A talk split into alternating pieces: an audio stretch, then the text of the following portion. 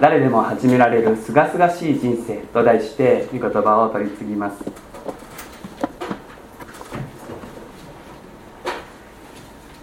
聖書は出会いの書です。聖書にはさまざまな人物が登場します。もちろんそこで描かれる人物の手がかりというのは断片的また部分的なものが多いわけです。そこで人間のある面が強調されます。そして多かれ少なかれその一面は私たちとも共通する。私たちは聖書を読むときにそこに出てくる登場人物を鏡にして自分自身とも出会うことができます。そして聖書は何より神様との出会いの書です。登場人物が神と出会う、イエス・キリストと出会う、そのような物語が数多く散りばめられています。それはまた私たちもこの聖書を通して神と出会うためです。神と出会い、神とまっすぐな関係を築き、神と共に生きていく、これがキリスト信仰の本質です。そしてそれは実にすがすがしい人生なのです。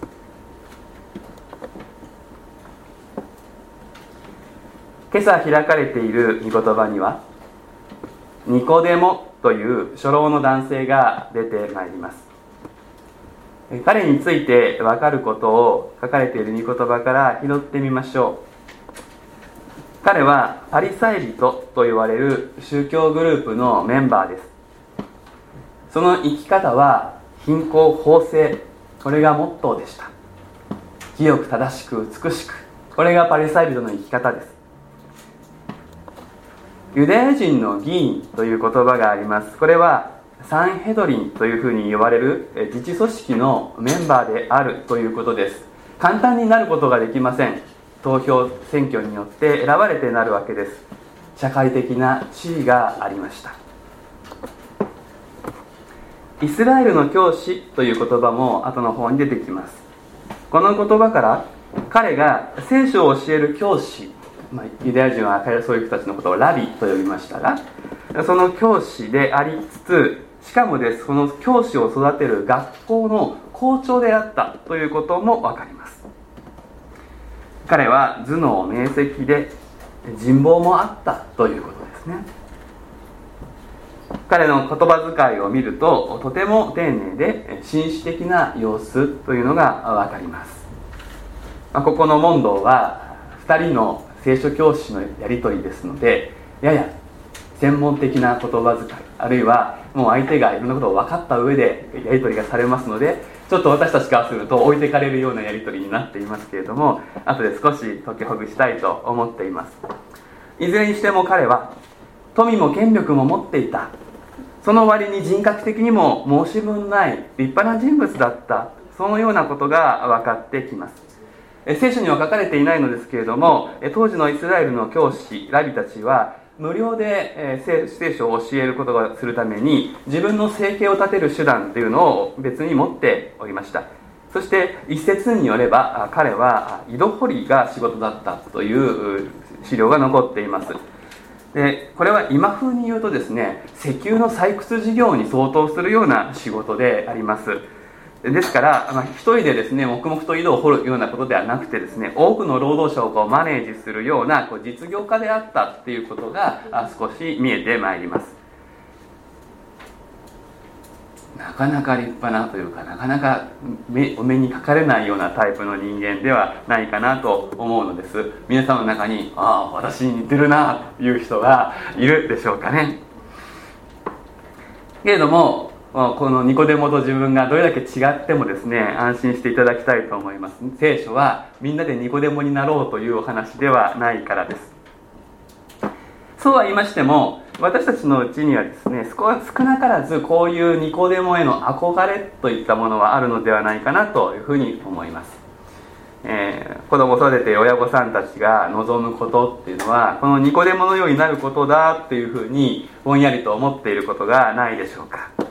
もちろん熱量とかですね、どれくらい濃さでそれを望むかっていうのは別でありますけれども、でもこう乱れた生活をするよりも貧困法制であってほしいと思いますし、社会的に信頼される地位を得てほしいと思い、また頭は悪いよりも良い方がいいだろう、そしてちゃんと稼げる人であってほしい、そういうふうに思うことだと思うんですね。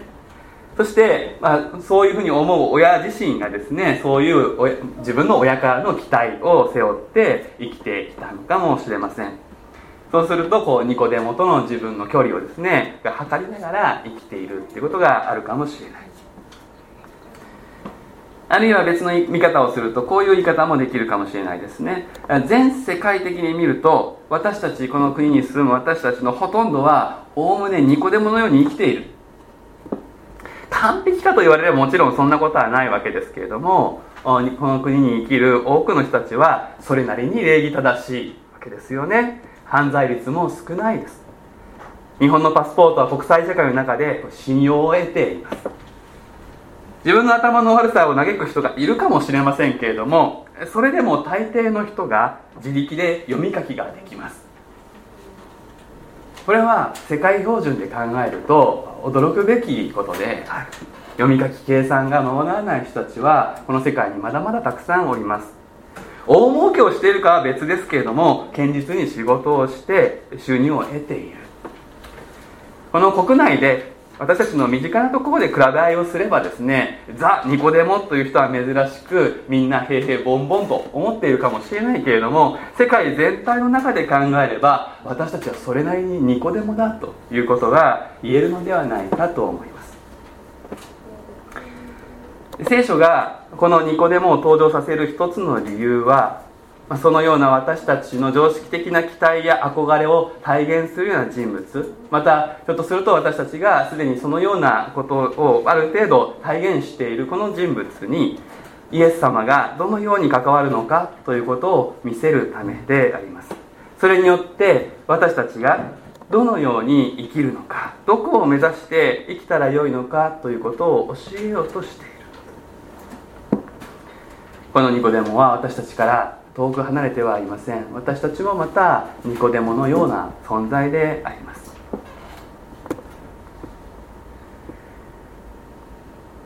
ニコデモの挨拶から話は始まります。先生、私たちはあなたが神のもとから来られた教師であることを知っています。神が共におられなければあなたがなさっているこのような印は誰も行うことができません。ニコデモはイエスのことを神のもとから来られた教師というふうに呼んでいます。これは最大限の賛辞だと言っていいでしょう。明らかに自分よりも年下の男にニコデモは敬意を示し、へり下って教えを請おうとして出かけてきたのであります。ひょっとするとここにいる皆さんも、また YouTube でこのメッセージを聞いてくださる方も同じような思いでいるかもしれません。イエスは世界最高の教師である。彼の卓越した教えを聞いて自分の人生に生かそう、そんな思いです。ニコデモはさらに、神が共におられなければあなたがなさっているこのような印は誰も行うことができませんとも言っています。イエスは確かに数多くの奇跡を行い、そのいくつかが聖書に記されています。ニコデモはこれを神が共にいる印だと認めました。魔術でもトリックでもない。物事に対して先入観をできるだけ排除してみよう、そういう姿勢が見られます。この当時のパリサイ人たちはイエスの奇跡に対して悪霊の仕業だというふうに難癖をつけていましたから、その中でこの人の見方というのは非常にまともです。ここにいる皆さんはいかがでしょうか。この世界を始められ、今も治め、命を生み出す唯一の神様の存在を信じておられるでしょうか。日本に住む多くの方はいわゆる無神論ではない、そういう方が多いと思います。どんな神かは別として、目には見えない、科学では計り知れない存在がいるのではないかと漠然と考えておられる方が多いでしょう。古来日本人があらゆる自然を拝んだのとは違い、私たちはそれが物質に過ぎないということを知っています。しかしそれでもなお、何かその奥に神的な存在はあるのではないか、そう直感しているのではないかと思います。そして聖書を開くと、そのお方がただ一人の神としてご自分を証ししておられるということがわかります。私たちはこの世界に偶然生まれたというにはあまりにもできすぎている。この世界が偶然の産物であるというにはあまりにもできすぎているということを直感しています。先入観を排して考えてみれば、この世界を始めた方がいる、この世界を作られた方がいるということを考え同意することができるのではないでしょうか。そして聖書を開けば、神様がいなければありえないようなこと、逆に言えば神様がいるならばあり得るだろう奇跡が数多く記されています。神の存在を認め、神に認められた教師としてイエスに教えを仰ぐ、これはとても良いアプローチのように思えます。そしてここにいる方の中で、このようなアプローチでここに座っておられる方、耳を傾けておられる方もあるでしょう。しかしイエス様はこのニコデモに、あなたは立派です、よく考えていますね、嬉しいことです、それでいいですよとは言いません。イエスは素早くこう切り返すのです。誠に誠にあなたに言います、人は新しく生まれなければ神の国を見ることはできません。誠に誠にあなたに言いますというのは、イエスが特別重要なメッセージを語る時の決まり文句であります。ですからイエスはニコデモのことを邪険にはしていない、大変真剣に向き合おうとしています。しかしこの彼のアプローチ、教師として教えを請おうというこのアプローチはピシャリと断ち切るのであります。人は新しく生まれなければならないとイエスは言いました。人は水と御霊によって生まれなければならないとイエスは繰り返しました。この水によって生まれるというのは肉体的な誕生の意味です。私たちは皆母親のお腹の中で羊水と呼ばれる水の中で育まれ、これを破って水から生まれてきます。しかしイエスはこれだけでは足りないのだと言います。この肉体的な誕生の上に何かをいくら積み上げてもそれでは足りないのだ。新しく生まれなければ、御霊によって生まれなければならないと言われました。言い直すと、人は皆神から生まれ直す必要がある。人は皆神の子供になる必要があると言われた。つまりイエスはニコデモに、神にあるいはイエスに何か教えを請うのではなく、良い情報を求めるのではなくて、神との関係を新しくしなさいと言い放ったのであります。神が求めておられるのは、何よりも神とのまっすぐな関係であって、貧困法制であるとか、良いことができるとか、何かを達成するとか、それらのことは一番大事ではないとイエスは言ったのです。これはニコデモに大変大きな衝撃を与えました。ニコデモの人生観、世界観は衝撃を受けました。彼は着実に積み上げるタイプだったことはほぼ間違いないでしょう。誰よりも多くの知識を得て、自分を磨き、正しい行いにも熱心でありました。しかもそれは全て聖書の命令通りであった。しかし彼は御霊によって生まれてはいなかったのです。イエスは御霊によって生まれたもののその特徴を、風は思いのままに吹きます、その音を聞いてもそれがどこから来てどこへ行くのか分かりません、御霊によって生まれたものも皆それと同じですと言いました。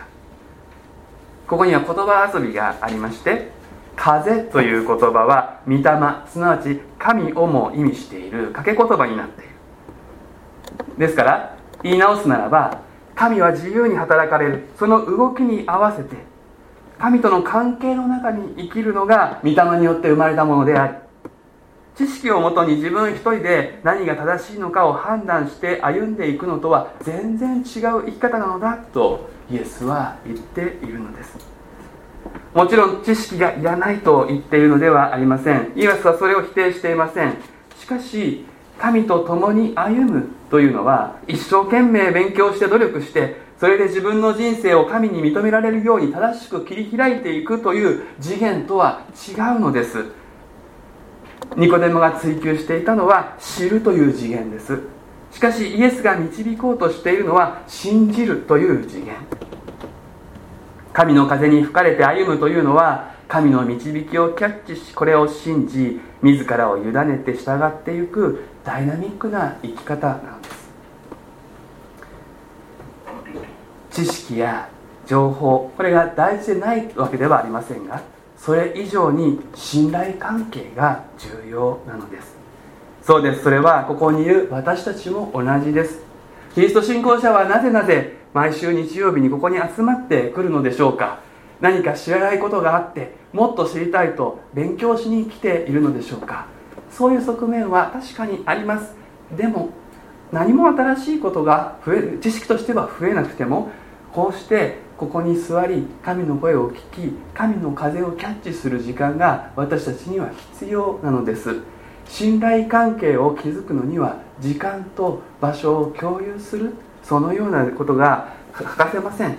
神様との関係を深めるために、私たちは時間を取り分けてここに集うわけです。そしてこの信頼関係によらなければ解決できない根深い問題を私たち人間は抱えているということを知っていただきたいのです。ニコデモにそのことに思いを向けさせるために、イエスは一つの比喩を示します。モーセが荒野で蛇をあげたように、人の子もあげられなければなりません。聖書の教師であったニコデモには、この一言でイエスが言いたいことは十分伝わったんだと思いますけれども、私たちには少し説明が必要です。その昔、イスラエルの人々が荒野を旅していた時のことです。彼らは自分の欲望に駆られて神に逆らったことがありました。そしてこの反逆の結果、荒野にいた蛇に噛まれて毒を被りまして、そして瀕死の苦しみを負うということが起こりました。しかしその時に神様は蛇にかたどった旗を作って、これを高く掲げまして、そしてこれを見上げるならばその毒が癒されるというふうに言われました。毒と旗竿と一体何の関係があるのか、そう思って理性に従った人たちは見上げませんでした。でも神様がそういうのならと思って見上げた人たちは癒されました。神の言葉に信頼する、そのことがどういうことなのかを、これは劇的にすごく比喩的に分かりやすく示してくれているエピソードです。イスラエルの人々は痛い思いをして大切なことをここで学んだわけです。そしてこれが聖書に記され、私たちのためにもこの出来事全体が比喩として伝えられているわけです。自らの欲望に駆られて神に逆らうこと、それ自体が蛇の毒のように死に至るものである、この比喩です。そして神に信頼すること自体がこの毒の解毒剤なのです。大昔のイスラエルの人々が自分の欲望に駆られて神に逆らったのは、すでにこの毒を宿していたからです。彼らは荒野の旅でこの毒を劇的に経験したに過ぎません。私たちのうちにあるこの罪と呼ばれる毒は、普段は穏やかなのかもしれませんが、ある何らかのきっかけが入ると暴走して私たちの人生を狂わせる、そのような劇的な働きをすることもあります。本当に今コロナの中で私たちは多くの苦しみ、ストレスを抱えていますが、私の気のせいかもしれませんが、なんだかおっかない犯罪が増えているような気がいたします。しかも自分の欲望をコントロールできなかった結果起こっている犯罪が増えているのではないでしょうか。あの人たちと私たちは違うと果たして言い切れるでしょうか。私たちのうちにも同じ毒があることを私たちは聖書を通して教えられる。そして多くの場合、この毒は知らないうちに全身に、人生全体に蔓延して人を苦しめるというものです。知識と情報で人生をうまくやっていけばいい、神にも認められる正しさを求めようというアプローチでうまくいかないのはこの毒のせいなのです。この毒は人をいわゆる犯罪者に、制御できない獣にしてしまうということもありますけれども、それ以上に多くあるのは、神なしでも自分は正しくやっていける、いやそうしなければというふうに、自分がまるで自分の救い主であるかのように自分を神の立場に追い込んでしまう、ある種のうぬぼれ傲慢に人を導いていく、そういう力があります。すなわちこの毒は人を人間以下の獣にしてしまう場合もあれば、人間以上の神にしてしまうこともあるのです。どちらにしてもそれは人間本来の在り方ではありません。どちらも人間の魂を苦しめ滅ぼしてしまう。その人は闇の中を生きることになってしまうのです。しかしこの苦しみを、この痛みを、これを感じ取っているならば、そこにはチャンスがあります。蛇の毒に苦しんでいる自覚があるならば、救いの道が開かれているのです。この罪の毒を抜く唯一の方法は、人の子イエスの十字架を信頼して仰ぎ見ることです。御言葉はそのように約束している。信じる者が皆人の子にあって永遠の命を持つと約束されている。私たちの頭で2000年前のイエスの十字架と今の自分に何のつながりがあるのだろうかと思うことはあるかもしれないけれども、でも御言葉がそう約束しているならそうなのだと、それを信じるところに救いが起こるのです。イエスの十字架を信頼して仰ぎ見る、この瞬間からあなたの解毒は始まり、一度始まった解毒は必ず完了します。そしてこの瞬間、あなたは新しく生まれるのです。イエスの十字架が自分の罪のためであり、自分を愛する神の愛の現れであると信頼して仰ぎ見る、これが御霊によって新しく生まれる道なのです。そうして始まる新しい人生は、全てが神との共同事業になります。これが本来あるべき人間の姿であり、そこに生きることが神の国なのです。罪の毒から解放されるほどにすがすがしさは増していきます。神の風に運ばれる歩みは喜びに満ちるのです。これが永遠の命を持って生きるということ、永遠に祝福されるということです。それは今この時から始めることができ、永遠の広がりを持って続くものです。ニコデモはどうしたでしょうか。彼はこのイエスとの出会いからしばらくの間、葛藤と探求の日々を過ごしました。ヨハネの福音書を読んでいくと、途中にポツポツとニコデモの姿を見ることができます。そしてついに彼は最後にイエスの十字架を仰いで、神との新しい関係に入っていきました。イエス・キリストを通してしか出会うことのできない神との新しい関係に彼は入り、神の子供として新しい人生を始めました。人は老いていながらどうやって生まれることができますかとぼやいた彼を神は救ってくださいました。ですからあなたもぜひ求めてください。信仰とは思考を停止してただ言われた通りに信じるということではありません。よく考え、よく知り、その上で信頼して踏み出すものであります。知識と情報はある程度必要です。でもそれが全てではありません。そして知識と情報が完璧にならなくても、私たちはこの神様を信頼し、イエス様の十字架を信じて仰いで命をいただくことができるのです。皆さんが、ここにいる皆さんが一人も漏れることなく、この永遠の祝福に入れるようにお祈りをいたします。祈りましょう。愛する神様、私たち一人一人をこよなく愛し、一人子をお使わしくださり、十字架において高く上げてくださり、私たちの罪を許し、また私たちのこの人生全体に蔓延する罪の毒から私たちを救い出そうとしてくださっているあなたの皆をあらめ賛美いたします。どうか主よ、ここにいるすべての方が、この御言葉を聞くすべての人がニコデモのようによく考え、神様あなたを信頼することができますように。イエス様の十字架が自分の罪からの救いであり、神様の愛の現れであることを素直に信じて受け取る信仰をお一人お一人にお授けくださいますようお願いをいたします。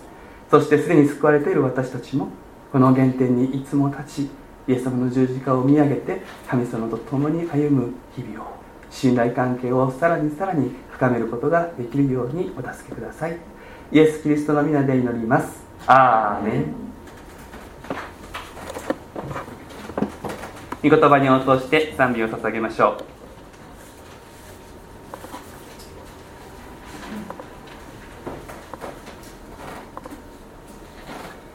神は一人子を賛美したいと思います。